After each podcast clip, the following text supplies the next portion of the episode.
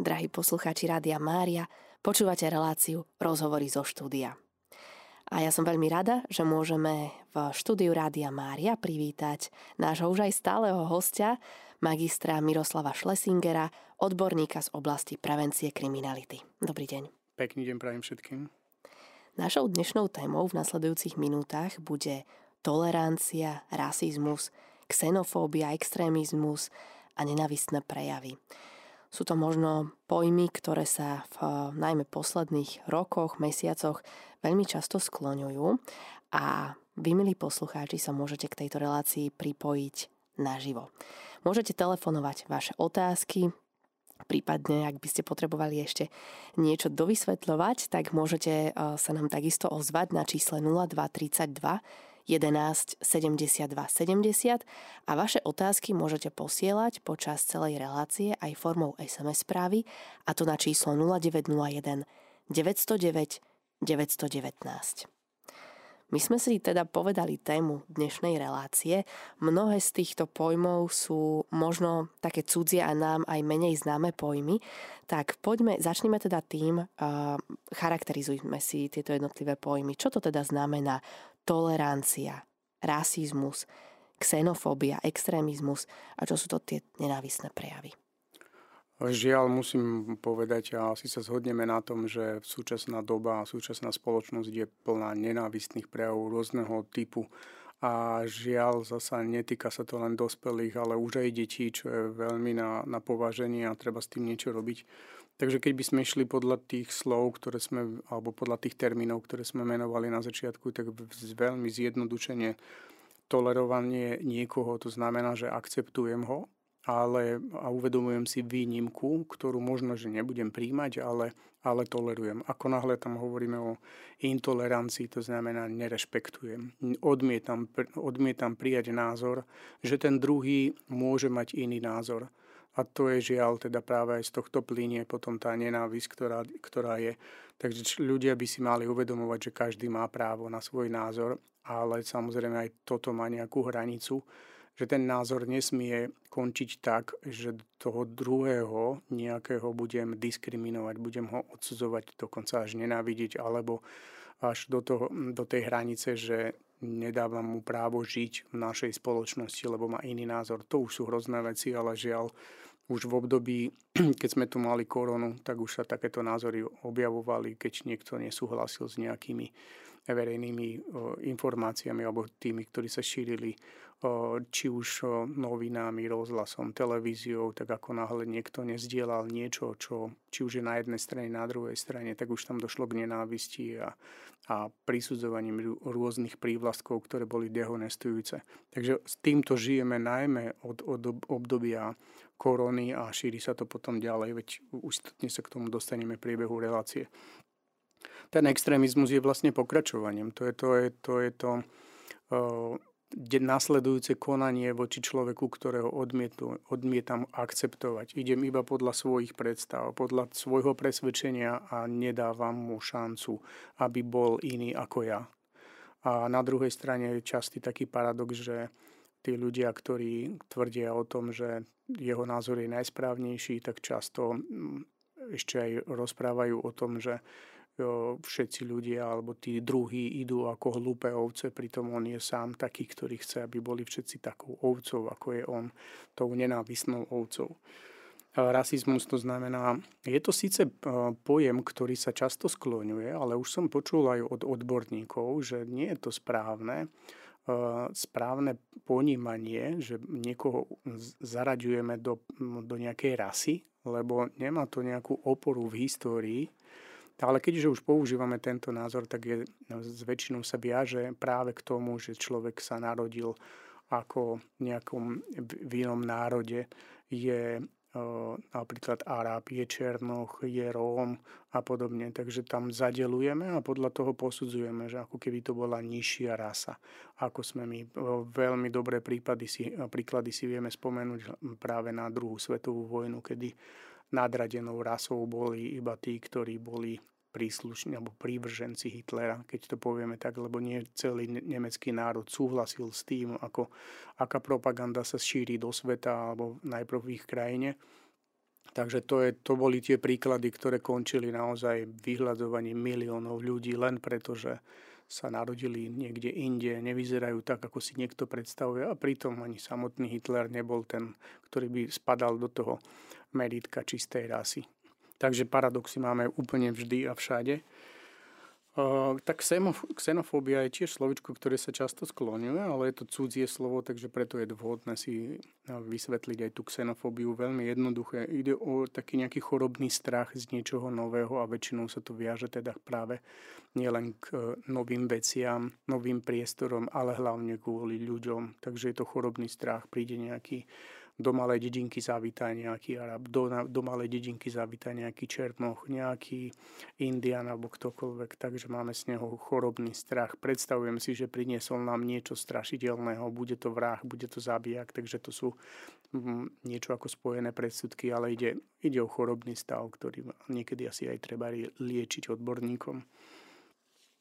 Takže to sú tie, tie, tie najzákladnejšie veci, ktorými sa potýka naša spoločnosť. Vždy to má základ v nenávistnom konaní. Vždy to má ale základ aj v nejakom neprijati samého seba. Lebo človek, ktorý stavia e, veľmi prísne iba na svojej doktríne, ja som tá najčistejšia, najväčšia osobnosť, hovorí o tom, že tam niekde hlboko je zakotvená nejaká rana, ktorú ešte dostatočne nespracoval. To znamená, je tam kríza a tou krízou sa treba zaoberať. Žiadne nenávistné konanie nevznikne len tak, musí to mať príčinu. Takže ak sa chceme zaoberať možno po duchovnej stránke na, na tie príčiny, tak musíme ísť hlboko do jadra. Nemôžeme sa pozerať na agresívneho človeka len ako na agresívneho človeka. My sa na toho agresívneho človeka máme pozrieť, nebudem hovoriť slovičko musíme, ale mali by sme sa pozrieť na toho agresívneho človeka ako na obeď. Obeď niečoho v minulosti a možno v nedávnej minulosti. No a druhá vec, treba si samozrejme uvedomiť aj to, že ten agresívny človek môže byť pacient, psychiatrický pacient. Môže tam byť naozaj porucha osobnosti a ten človek to reálne nevie zvládnuť sám bez nejakých liekov alebo nejakej intenzívnej liečby alebo bez umiestnenia toho, že bude nejakom ústave. Takže toto sú také tie základné úvodné veci k tomuto konaniu. Uh-huh. A kde všade mm, sa môžeme stretnúť s takýmito extremistickými prejavmi? Tak najčastejšie sa ľudia prejavujú extremisticky v úzadí, v tichosti, tam, kde má pocit bezpečia kde to nevidia na začiatku, nevidí to väčšina ľudí na okolo. Býva to najčastejšie v skrytosti na, na sociálnych sieťach, kde, sa, kde majú všetci veľké svaly, veľké IQ a veľké znalosti. Zvyčajne to je práve naopak tí, ktorí tam vehementne vystupujú so svojimi úžasnými znalosťami, o presvedčením o tom, ako, ako celý svet vznikol, fungoval, funguje a ako má fungovať, tak to sú také tie rizikové veci. A keď už nadobudne sílu mnohými lajkmi, to sú zase iba figurky, to sú zase iba kresbičky, tak keď si to tak vezmeme, že človek, ktorý má tisíce lajkov, možno stovky, tak má vlastne tisíce alebo stovky malých kresbičiek, tak ako môže byť silný. No ale oni nadobúdajú tú silu a potom prechádzajú do toho externého prostredia, kedy najbližšie okolie zaťažujú svojimi presvedčeniami, ktoré sú v princípe vytrhnuté z kontextu, vytrhnuté z reality, nezakladajú sa na faktoch, ale sú subjektívne podávané nezmysly.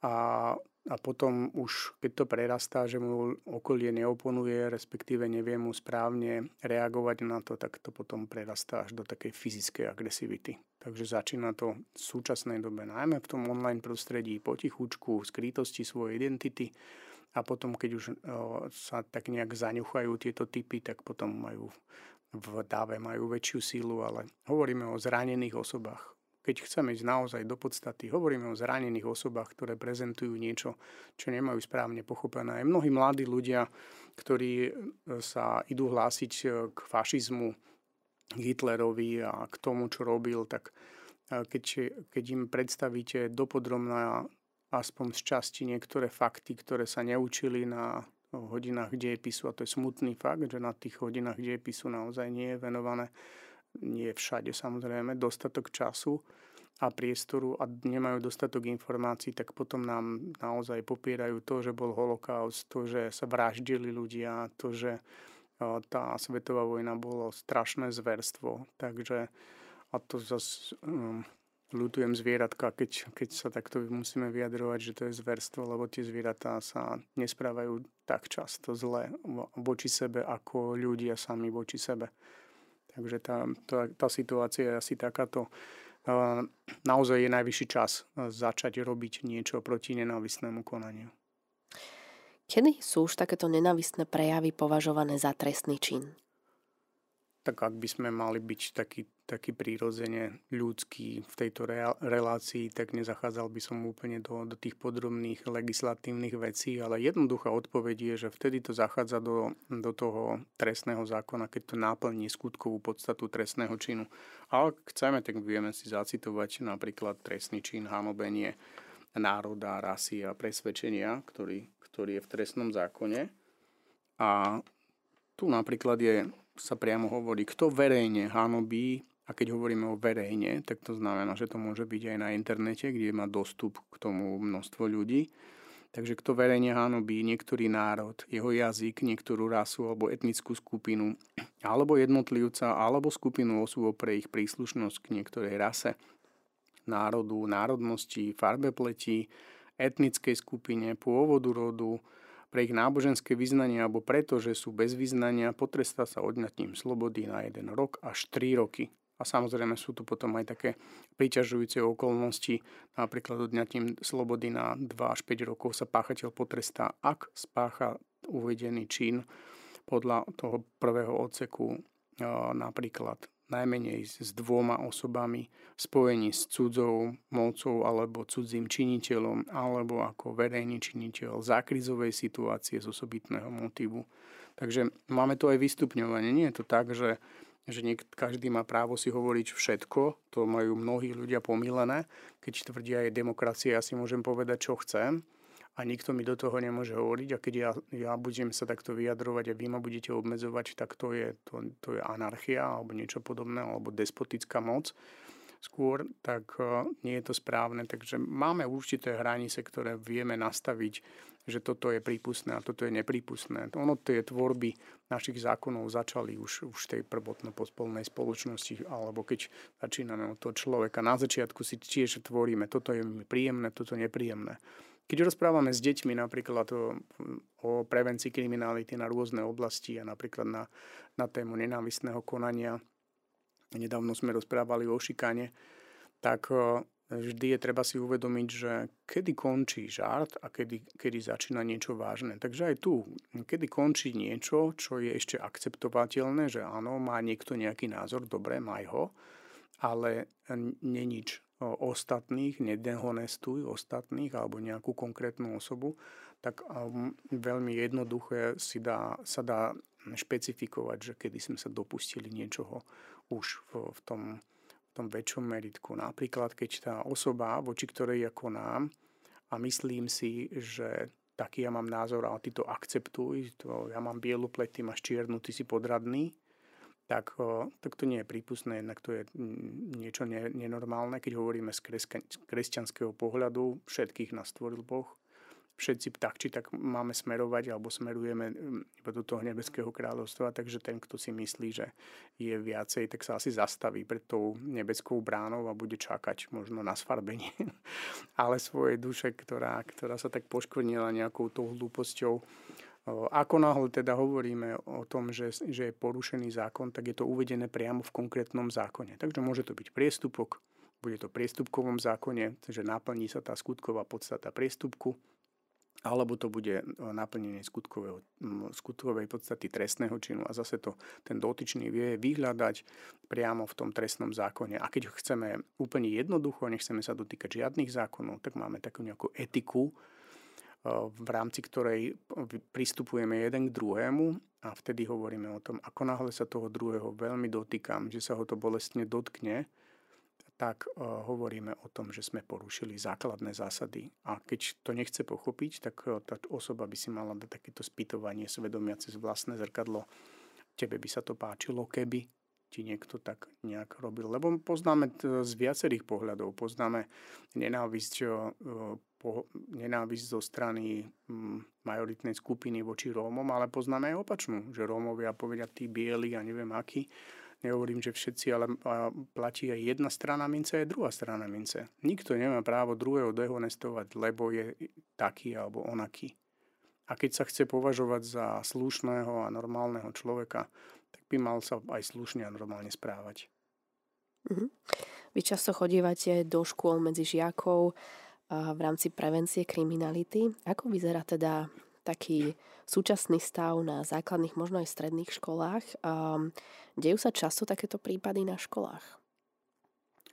Či sa dejú často? Ja by som skôr povedal, na školách sa často deje e, to nenávistné konanie v rôznych podobách. Či by sme hneď mohli pohovoriť, že či sa deje nejaké nenávistné konanie vo forme nejakého rasizmu a podobne, to ťažko povedať, že to tak je a naozaj musí to aj naplniť niektoré, niektoré mm, skutkové podstaty, ale keď hovoríme o nenávistných konaniach, už aj tej malej miere, to nie je priateľné. Takže deje sa to a ako, ako prebieha to niečo v, z preventívneho pohľadu, tak prvá vec, treba si, ako som povedal v úvode relácie, že každý, kto tak koná, tak koná preto, lebo je obeťou. Je obeťou možno uh, nejakých strašne ťažkých vecí zo strany rodičov. Vyrastal v zlej rodine, keď to tak povieme, že zlej rodine, lebo od rodičov nedostal dostatok lásky. Možno práve namiesto toho, že um, mal dostať lásku, tak dostal bitku, alebo dostával bitku, bol dehonestovaný. Bolo mu dávané najavo, že je nepriateľný v rodine, že je nežiadaný, že sa narodil v v čase, kedy sa nemal narodiť, alebo že bolo by lepšie, keby sa nenarodil a podobne. A tieto deti samozrejme si to najprv spracovajú, lebo to nevedia pochopiť a potom, čím sú staršie, tak potom sa to môže prerastať do toho nenávistného konania, ktoré je na začiatku verbálne a potom môže končiť až fyzicky. A keď hovoríme o ťažkých traumách, dieťa môže byť e, byté, týrané, dokonca sexuálne zneužívané. A často to býva aj rodičom tak, e, tak potom to prerasta do ťažkého agresívneho konania a naša úloha je teda naozaj identifikovať. Keď už identifikujem agresora a identifikujem aj obeď, tak obidvom je potrebné spra- pristupovať na začiatku ako k obeti, k ob- obom. Naozaj je to síce nepriateľné pre mnohých, ale keď chceme byť dobrí psychológovia alebo dobrí veriaci, tak si musíme uvedomiť, že ak chcem niekomu pomôcť alebo ak chcem niekoho pochopiť, tak musím ísť do jeho hĺbky. Nie to, čo vidím, to, čo vnímam, to, čo počujem. Ja potrebujem ísť dovnútra, nájsť tú podstatu. A tá podstata je vždy zranená duša. Vždy je to zranené srdce, keď nazveme srdce duša. V tejto terminológii treba pristupovať aj k tým deťom, takže deťom sa najprv, mm, najprv im treba objasniť, čo je to manipulácia kedy začína, akými formami sa prejavuje, ale aj to, čo som práve povedal, že keď chceme riešiť skutočne do podstaty ten problém nenávisti, my musíme pochopiť toho, poviem tak detsky, že nenávistníka, lebo až vtedy pochopíme, prečo to robí. A keď sa nám na, mnohí kresťania napríklad hovoria, áno, ja som kresťan, ja som kresťan, modlite sa za svojich nepriateľov. Nedávno som mal takú veľkú skupinu detí a, a spýtal som sa ich, že že či, keďže sú veriaci, že či sa aj modlia za svojich nepriateľov. Nech zdvihnú ruku. Žiaľ, málo detí zdvihlo ruku. Hovorím, ja, ja vás veľmi chápem, je to ťažké, ale ako sa dá no, pomodliť dať toho človeka. Keď hovoríme modlitba, je vlastne rozhovor. Je to komunikácia s, s našim pánom alebo s milujúcou osobou, lebo keď budeme nazývať pána iba pánom, tak sa budeme báť. No a tak keď hovoríme o modlitbe, rozprávam sa s otcom o tom, že niekto mi ublížil, tak čomu budem prosiť? Prečo mi on ublížil? Môžeme zase ísť jednoducho do podstaty. No ublížil mu preto, lebo nemá dostatok lásky.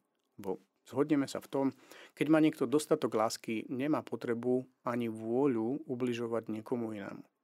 Takže Bože, prosím ťa, alebo oče, daj mu lásku, aby, aby už neobližoval. Druhá spontánna modlitba je to, Bože, daj mu múdrosť. Lebo keby bol múdry, tak určite neobližuje. Každý múdry človek tak nekoná, alebo žiaden múdry človek nekoná tak, aby ubližoval, že to chápe do podstaty. Takže Bože, daj mu múdrosť, aby pochopil, čo robí a aby sme to vedeli možno, že dať dokopy, tak Bože, Daj, aby to pochopil, čo spravil. Lebo keď on to pochopí do jadra, do podstaty toho, ako veľmi tomu človeku ubližil, keby ho dokázal, keby sme každý z nás dokázali precítiť to, ako sme napríklad ubližili, tak by sme už nechceli ubližovať. A to je, to je vlastnosť, ktorú ešte nemáme, ale môžeme sa jej učiť, lebo mnohí z má, alebo veľká časť ľudstva je empatická, dokáže navnímať, takže veľmi jednoducho dokážeme sa mm, pomodliť strelnou modlitbou za človeka, ktorý nenávidí. A to je fakt jednoduché. Proste aspoň tak, Bože, daj, aby pochopil, čo robí. To je tak jednoduchá modlitba, tak úprimná, ktorá musí vyletieť do, do neba a my mu to zaprajeme zo srdca, takže treba im prijať. To je to, čo nám pán Ježiš povedal, že máme sa modliť za svojich nepriateľov. Čo spravíme viac? Keď, eh, keď pomáhame tým, ktorí nám pomáhajú. To sme takí obchodníci, niečo za niečo, niečo dobré za niečo dobré. Ale keď my dokážeme prijať tomu človeku, poprajem ti, aby si mal viacej múdrosti, poprajem ti, aby si mal viacej lásky, poprajem ti, aby si to pochopil, bolo by to super. Takže takto sa dokáže pomodliť aj ten, ktorému bolo strašne ubližené.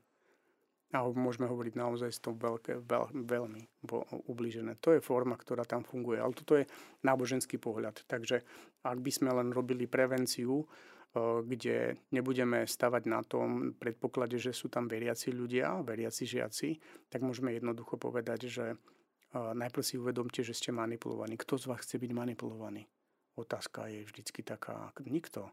Lebo kto by chcel, tak ak, ak chcete byť manipulovaní, nech sa páči, psychiatrická liečebňa vám k dispozícii.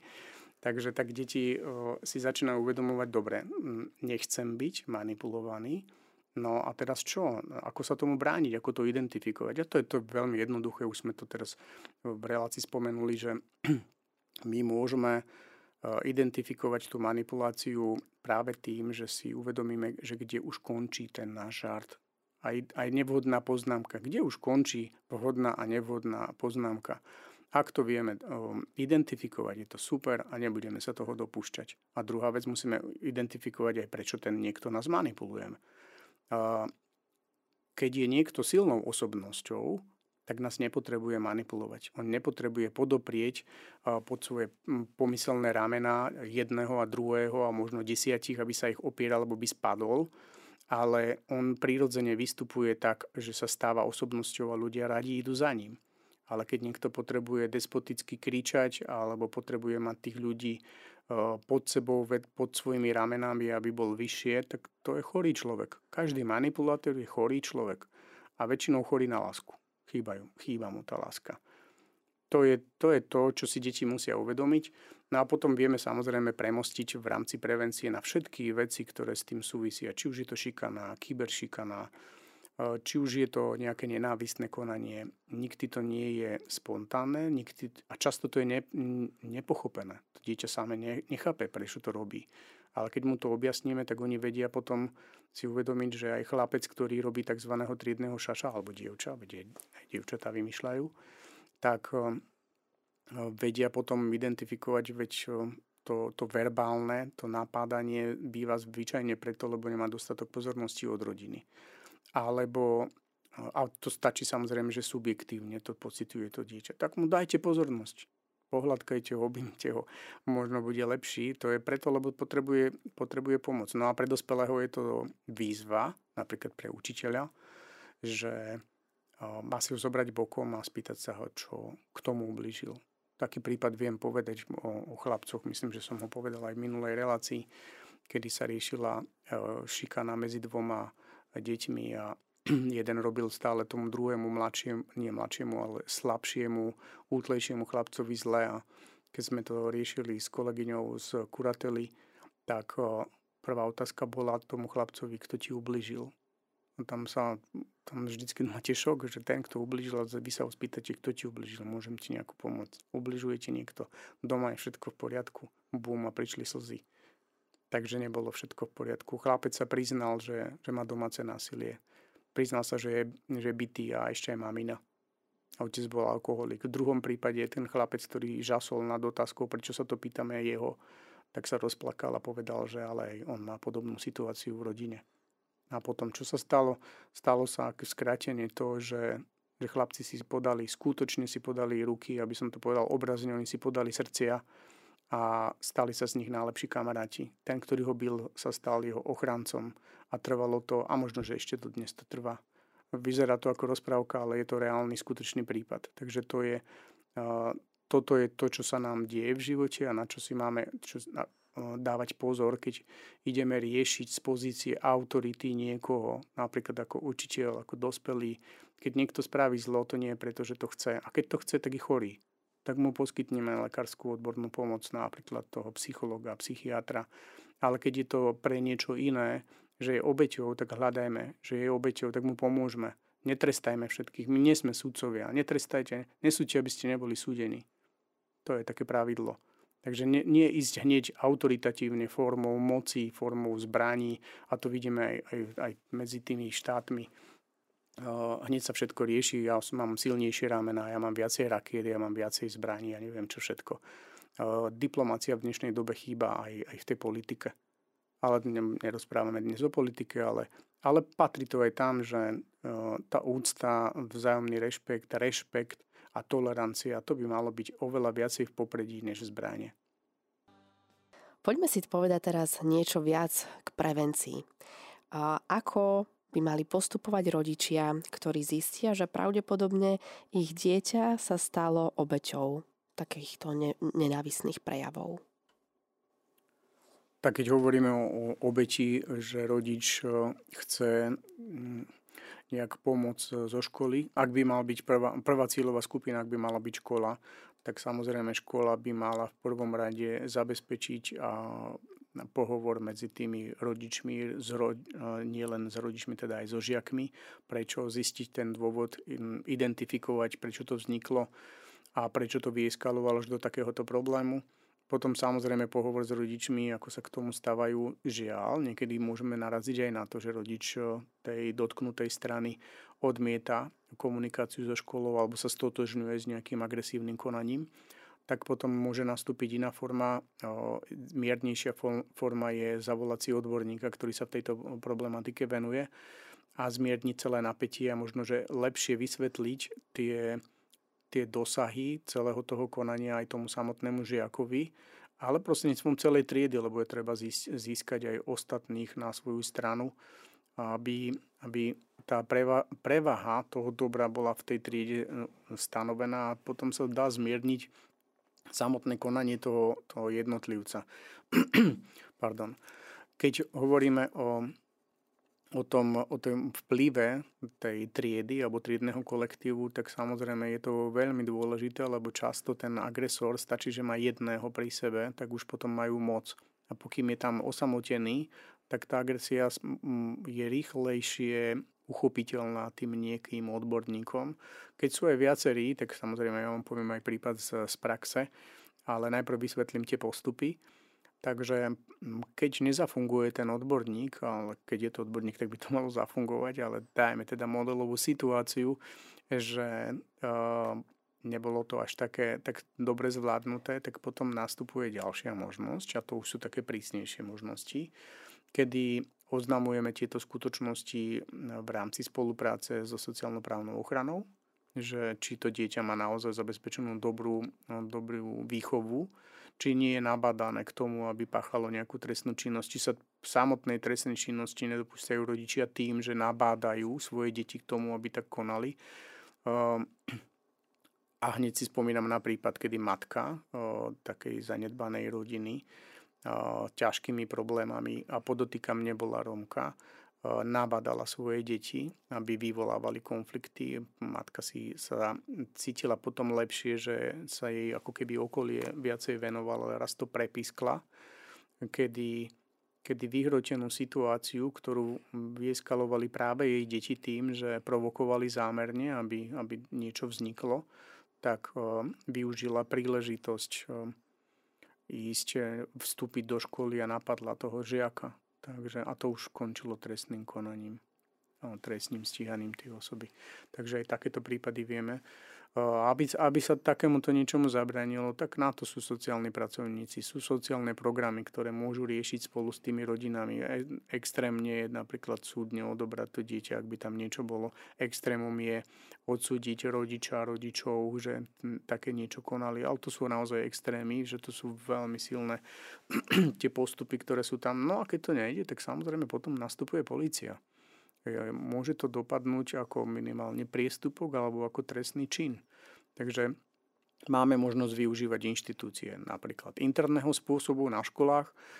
Tam sú školské podporné týmy. Školský podporný tím môže zabezpečiť externú pomoc z pedagogicko-psychologickej poradne ako odborníka. Môže, môže byť dieťa diagnostikované Ďalšia pomoc môže byť z externého prostredia, môžu to byť odborníci či už z nejakej normálnej mimovládky, ja to podotýkam z normálnej, lebo máme aj sekty, ktoré sa tvária, že sú odborníci.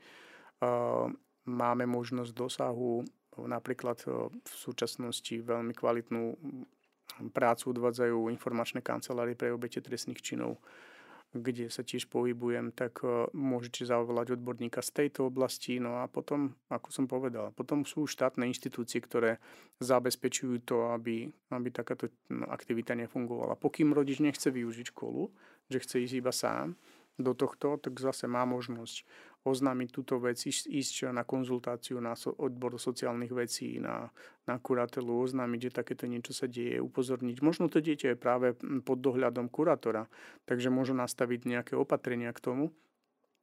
No a keď sa to nedá zastaviť, tak samozrejme je tam policia. Žiaľ. No a, a veriaci by nemali zabúdať na modlitbu.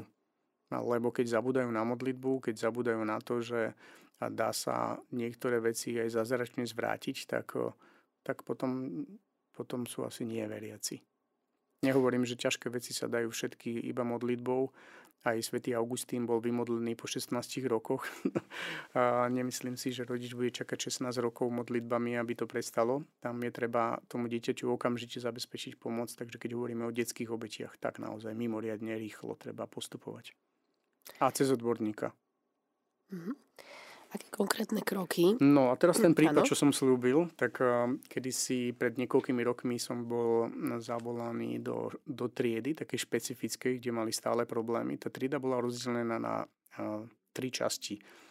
Z toho dve boli také väčšie. Jedni boli takí prívrženci uh, extrémistických nejakých prejavov a druhá skupina boli tí repery, ktorí sa zase prejavovali po svojom. A potom tá tretia taká maličká skupinka, asi štyria, tam boli piati, ktorí sa nechceli zapojiť nikde, ale bolo to taká rozbúrená um, trieda, boli to študenti, neboli to, nebola to základná škola a tam nevedeli zvládať vôbec tú triedu.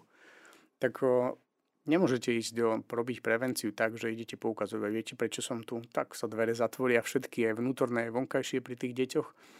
A tak to nie takže hovoril som, kto z vás chce byť manipulovaný a tak ďalej. Začali sme manipuláciu a sme sa dopracovali k tomu, že kam to môže spieť. A nedotýkali sme sa konkrétnych vecí, extrémizmu, lebo vždy nemusíte, lebo sa dotýkate tej, tej strúny toho niekoho, kto je ešte stále pod vplyvom manipulácie a vy mu musíte dať čas na to, aby spracoval to, čo mu rozprávate, takže uh, nie sme zázrační ľudia, ktorí švihnú prútikom a to prestane ale zaujímavým faktom bolo, že hm, učiteľia mali problém tam vydržať tú jednu vyučovaciu hodinu a to prostredie, ktoré sme riešili takým tým psychologickým programom, teda riešil som, nechali sme to tak, že nebudú tam nejaké tretie osoby, ak by sa chceli niečím zdôveriť tí chlapci alebo tí dievčatá, ktoré tam boli. No a oni si vyžiadali ešte jednu vyučovaciu hodinu. A, ale príbeh e, nekončí, ten príbeh pokračuje o nejakých rok, približne pol až 3 roka to bolo. Uh, som pracoval na mestskej policii, pomáhal som uh, zabezpečovať jednu akciu a prišli za mnou pod napilom stave už ako Vlastne už to bolo neskôr. Mm, bolo to po roku, tí chlapci už potom boli dospelí, už boli mimo tej školy a povedali, že oni si ma pamätajú, že to bolo super a že si ma vážia. A hneď mi povedali, že idú dať nakladačku Rómom. A hovorím, no chlapci, ale ja mám dnes službu, takže to spravíte problém mne. Neviem, či to chcete spraviť. A hovorím, a viete o tom, že ja to takéto veci neschvalujem, to nemá fungovať. Dobre, dobre, dobre, dobre, dobre.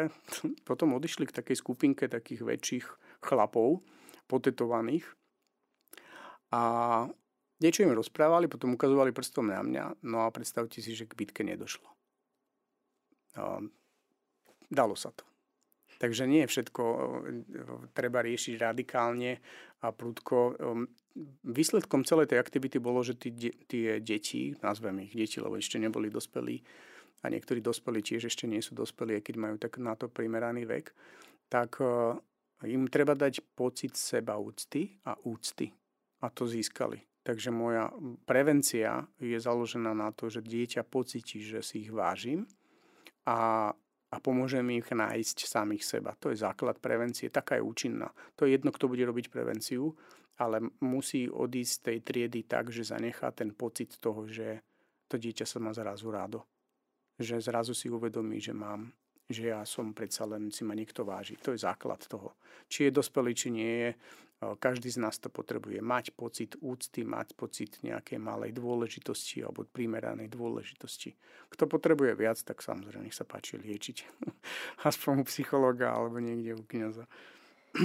No a keby sme chceli povedať ešte možno z histórie, veď samotné križiacké vojny nám ukázali na to, že netreba sa zabíjať, vraždiť a mučiť, ale už myslím, že to bol svätý František, ktorý so Saladínom rozprával a prešiel tie hordy zabijakov a bol tam myslím, že 3 dní a ak, si, ak zle som povedal, tak mm, sa ospravedlňujem, že kto presne to bol, ale stalo sa to a podľa toho, čo, aký bol výrok, ako som to počul, tak uh, samotný pánovník, uh, ten Sulejman, tedy povedal, že keby boli všetci ako on, tak konvertuje Takže to je výzva pre všetkých, či malých, e, či detí alebo dospelých. My máme ukazovať e, svojim životom, že toto je moja viera. To, kto robí ten extrémizmus, my poznáme ten extrémizmus najmä z toho akoby arabského prostredia, že všetci sú, všetci Arabi sú vrahovia, nenávistníci a neviem čo. Samotný Korán vôbec nehovorí o tom. E, nevýhodou toho toho náboženstva je, že tam nie je dogma, nie je to dogmatické náboženstvo. Máme tam veľa tých náboženských vodcov, ktorí sú tam, nazvime ich ako keby každý je pápežom tých vodcov, tých skupín a jeden, jeden je taký, ktorý učí tomu, tomu tej úcte podobne ako my, alebo identický ako my, že nemá byť to nenávistné, máme, má, všetci sme bratia a sestry. A, a iný hovorí, tak treba ich vyvraždiť. Samotná, samotný džihad má zaujímavú históriu. Mnoho ľudí pozná slovičko džihad a pozná ho pod tým, a to sú, to sú tí vrahovia. No, no ale v tom prvopočiatku džihad sa vyhlasoval v pôstnom období samému sebe. To znamená, že ten človek 40 dní sa pôstil, aby odstránil svoje slabosti. To, čo my máme v tom pôstnom období, tak to bol džihad. To je vyhlásenie ako keby vojny tej, tej primeranej, voči sebe, voči zlým vlastnostiam a, a máme stať sa lepším človekom. Druhá forma, ktorá nastupovala neskôr, to bolo to, keď nastupovali tie križiacké vojny a zase treba podotknúť, do križiackých vojen nakoniec boli zaťahovaní vrahovia, ktorí dostali potom umožnenie, že sa im odpustí trest, budú mať odpustky, keď pôjdu do boja, lebo oni nechceli už, alebo nebolo koho do tej vojny dať a tí nám robili to, tie zverstva, tie, tie strašné veci, ktoré tam boli a preto, nás, preto sme odsudzovaní a, a všetko je tak nejak pomotané z tých vojen. Boli dokonca aj keď žiacké detské výpravy, to, o tom sa málo rozpráva a deti nešli bojovať. Deti išli s modlitbami, žiaľ. Mnohé z tých detí potom skončili podvodne ako otroci, že ich predali. Takže to máme takúto históriu. No ale ideme k tomu druhému. V tejto dobe sa potom vyhlasoval džihad na ľudí, ktorí útočili na islám. To boli cieľen, to znamená na vrahov. Že ten, kto útočí, tak ten má byť potrestaný, ten má byť zabitý. V tretej fáze toho extrémizmu už je to také, že ten extrémista, toho, jeho výrok je taký, že všetkých, ktorí nie sú veriaci, toho islamu, tak všetkých treba pozabíjať. To sú neberiaci psi, ako to poznáme z tých filmov, že tých treba teda likvidovať. A dokonca zaujímavou takou myšlienkou tých medzičlánkov je, že bojom je aj to, že sa predáva Korán, že sa dáva niekde Korán do, do hotelových izieb a podobne. To je tiež pre nich akože taká forma mierneho boja, rozširovania tej viery. Len tam hovorím, je tam, je tam ten problém toho, ako kto ten Korán vníma, ako ho vysvetľuje. Keď, keď sme chceli ísť do, do podstaty, tak Boh je ten istý. Čer, čerpáme to. Allah je vlastne Boh, inak povedané.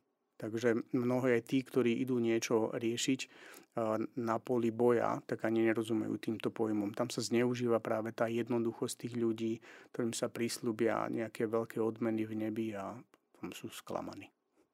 Je určitá skupina ľudí, ktorá je náchylnejšia na takéto prejavy?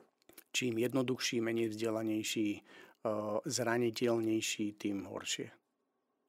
Ehm, jednoduchý neznamená eh, byť primitívny, ale že sa nechá jednoducho zmanipulovať. Na, na to, aby bol niekto zmanipulovaný, dokonca môže mať aj vysokú školu len si prevezme iný, iný názor, lebo on sám je egocentrik, tak tým pádom ide, ide bojovať s niekým a s niečím, čo nie je centrom jeho boja. To je niekto, k tomu kedy si ubližil.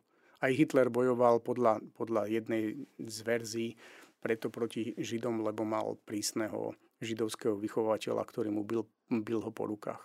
Takže ale tak to necháme histórii, ona už, ona už je za nami podstatné, aby sme sa znova nevracali k tým strašným veciam, čo, bola, čo bolo počas druhej svetovej vojny a žiaľ, zasa máme vojny a stále máme niekde vojny, akurát o niektorých sa hovorí viac, o, nie, o niektorých menej. A smutné je teda, že sú vyvražďovaní práve ľudia kvôli svojmu presvedčeniu náboženskému. Ak je človek alebo dieťa dlhodobo atakovaný takýmito či už rasistickými alebo extremistickými nenavistnými prejavmi, ako sa to môže ďalej prejaviť na jeho živote? Tak už sme to trošička načrtli počas dnešnej relácie. Môže to skončiť len dvoma verziami. Prvá je, že dostane záchranu a, a bude sa modliť za tých ľudí a, a obráti ich. Alebo tým prejde bez modlitby, že nebude veriaci, ale niekto ho z toho dostane, z tej traumy a druhá možnosť je tá, že tá trauma môže spôsobiť veľmi vážnu psychickú újmu a môže sa stať z neho naozaj zlý človek v tom ponímaní takom tom ľudskom, lebo kto z nás je dobrý, každý z nás robíme nejaké chyby a omily a, a často nevedome. Takže mm, preto hovorím, že treba sa zamerať aj na agresorov, aj na, na obete rovnakým spôsobom a každému primerane e, pristupovať. Ale na to treba odborníka. Nie každý sme odborník. Ani ja nehovorím, že by som každého zvládol, ktorý by mne nejakým spôsobom ubližil. Čiže som zažil traumy a e, rieši sa, mnohé veci sa riešia dlho, dlho, lebo na to tiež potrebujeme milosť. Ja vám veľmi pekne ďakujem, pán Schlesinger, že opäť ste boli našim hosťom, aj keď sme možno nevyčerpali úplne všetko, že by sa tu dalo ešte o tejto téme rozprávať. Čo som si ja tak najviac zapamätala, to je asi to, že mali by sme dávať úctu každému človeku, aj teda aj tomu agresorovi. A mali by sme sa aj na obeď, aj na agresora vždy pozerať s láskou a možno snažiť sa zistiť aj to pozadie veci, ktorá privádza ho už akémukoľvek správaniu. Možno by ste mohli ešte na záver doplniť niečo? Istotne áno. Základ je, že nič sa nedieje náhodne a všetko, čo sa deje, tak má niekde nejaký oporný bod. Niekde to začalo. A ak chceme vyriešiť ten problém, tak mali by sme ísť do jadra a riešiť to. Ak je to nad naše síly, máme poprosiť niekoho iného. Buď to odborník, alebo je to Boh vždy sa je možné na niekoho obrátiť. A kto sa bojí Boha, nech sa páči, Panna Maria je k dispozícii.